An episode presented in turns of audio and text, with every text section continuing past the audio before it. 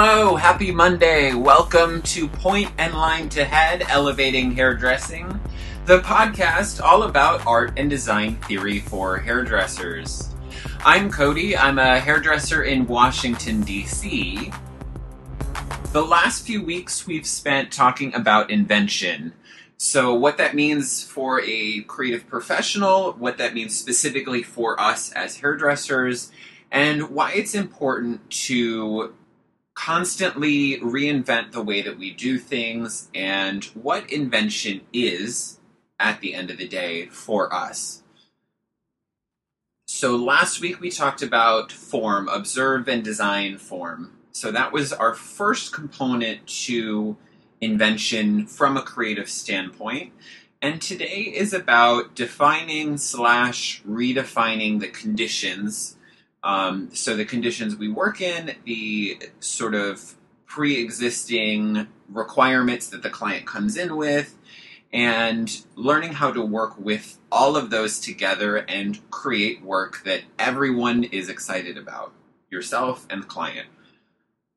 Before we get into this episode, I just want to remind you that we are in the midst of the Point Line Tour social media campaign.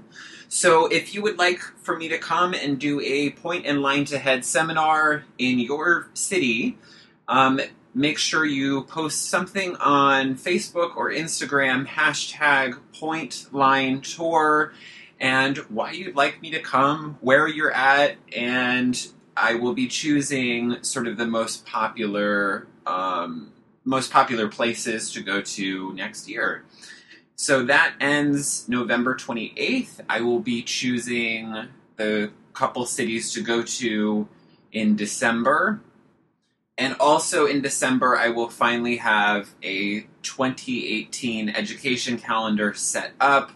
All of the classes I do out of my studio here in DC. And after this episode, I have 2 left for the second season. And the beginning of next year, 2018, just a couple months away really, I will be starting on season 3. So that official launch date when I will return will be announced in one of these next episodes. I have to figure out my schedule and I've got a lot of things in the works right now. So super excited, and let's get into this episode. Part of invention is experimenting, doing things differently, trying things that may not work the first time you do them. But experimenting and inventing are the things that push us to do better work and push us to do greater work. And risking failure not only improves us and improves the work we're doing and keeps us excited, but it can improve sort of unproductive practices. And in turn, we realize who we are in that whole process. We realize things about ourselves we may not have known before. And then if something doesn't work out, that failure provides valuable information. So, failure is an important part of success. And as cheesy as that sounds, it's totally true. And experimenting or inventing in our field as hairdressers doesn't mean that you have to make a client's hair bright green or chop all of it off or do something wacky. It means pushing yourself outside of your box. And that could be a little tiny baby step forward, or you could literally run a sprint a mile outside of that box. It's up to you and the limitations of the person you're working on, and so many other factors. But it's those moments that key us into important information about the work we do and about ourselves as creative people. And this is the final piece of the invention conversation. So define and redefine parameters so that when you experiment and invent things and come up with things that do work, you're able to understand why they worked and understand how to replicate them and push them forward down the road. Failure is the risk of invention, and the primary catalyst for progress. And progress lets us understand ourselves, while failure provides us with priceless information. Failure is a major ingredient in success, but experimenting allows us to understand rules and theory while pushing not only towards failure or success, but towards progress. And repetition, doing something over and over and over again, just because it worked in one case, is not progress and impedes progress and really sort of atrophies our creative senses. So learn to recognize your habits.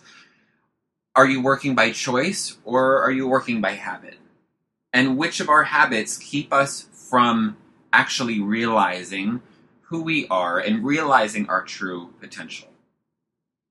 Hairdressing or any other creative field isn't something where every single discovery gets made and then we stop doing anything. There are constant changes to how we work, constant changes to our tools, constant changes to trends and requests, all sorts of things. So the industry keeps moving whether we do or not. And at the end of the day, there wouldn't be a need to experiment or things wouldn't change in our industry if everyone found that the status quo was satisfactory.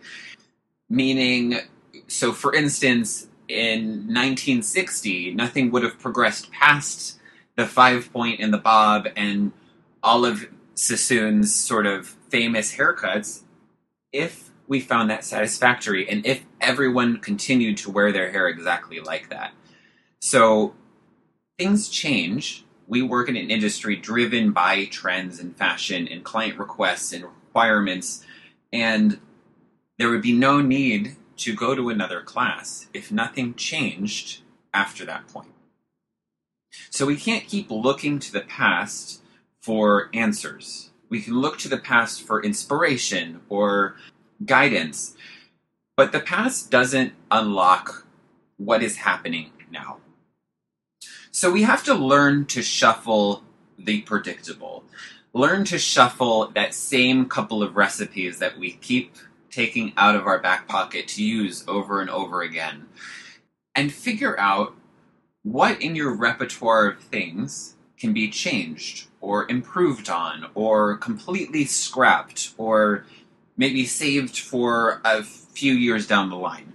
Whatever it is, we have to constantly look at what we're doing behind the chair and ask ourselves, does my work excite me? Is the client excited to come in? Is the client excited about the work that is being done on them? And at the end of the day, when we finish and we close up the salon, are you truly fulfilled by everything you did that day? Each new piece of work we create emerges from the successes of its predecessor, meaning we find something that works in what we're doing and we have a tendency to repeat it, which is not bad, but we have to learn how to make our successes catalysts for something bigger each time. And when we can look at how we make those successes into something bigger and work on them and build upon them, there's an infinite amount of inspiration hidden in that. And that exploration of a previous success gives way to so many possibilities. And that truly is the responsibility of any design industry. Defining your conditions. So figuring out what your client requests are, maybe what trends are happening, what inspires you, defining conditions, and then redefining them. Shuffling around the things that can be shuffled in those instances. With the client requirements, maybe there's room to adjust what you're doing right now. Maybe there's, something can be changed with the length of their hair or the color of their hair. Maybe within a trend, trends can be reinterpreted 1,000 different ways. So looking at sort of what's trending and what you're constantly getting requests for, and figuring out which pieces of that can be changed or reinterpreted or built upon or made better. So defining and redefining. Design is purely creative problem solving. A sort of visual expression of your ideas through physical forms that functions for the client on a daily basis.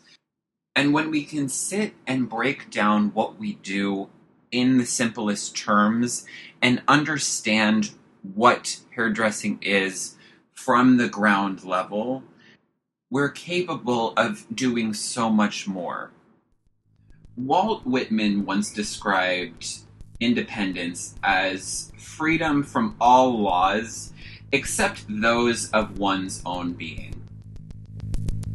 So in a creative industry, the only person standing in your way or telling you how to do things should only be yourself.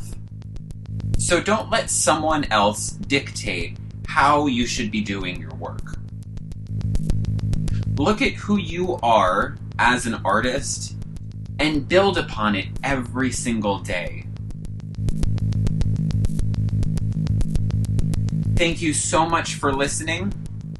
For more information on this podcast or any education opportunities, head to pointlinehair-education.com. Find Point and Line to Head on Facebook.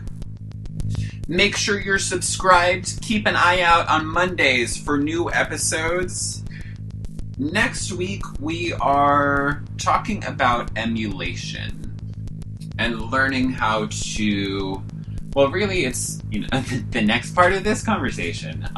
They all sort of fit really nicely together this season from all the requests I got from you guys and everything. So thank you for building this season. So next week is about emulation, meaning sort of being inspired by someone else. And I'll just leave that there. And last, make sure you're hashtagging Point Line Tour and why you would like me to come to your city. I can't wait to meet some of you guys next year. Thank you so much for listening. I'm Cody, and this was Point and Line to Head, Elevating Hairdressing.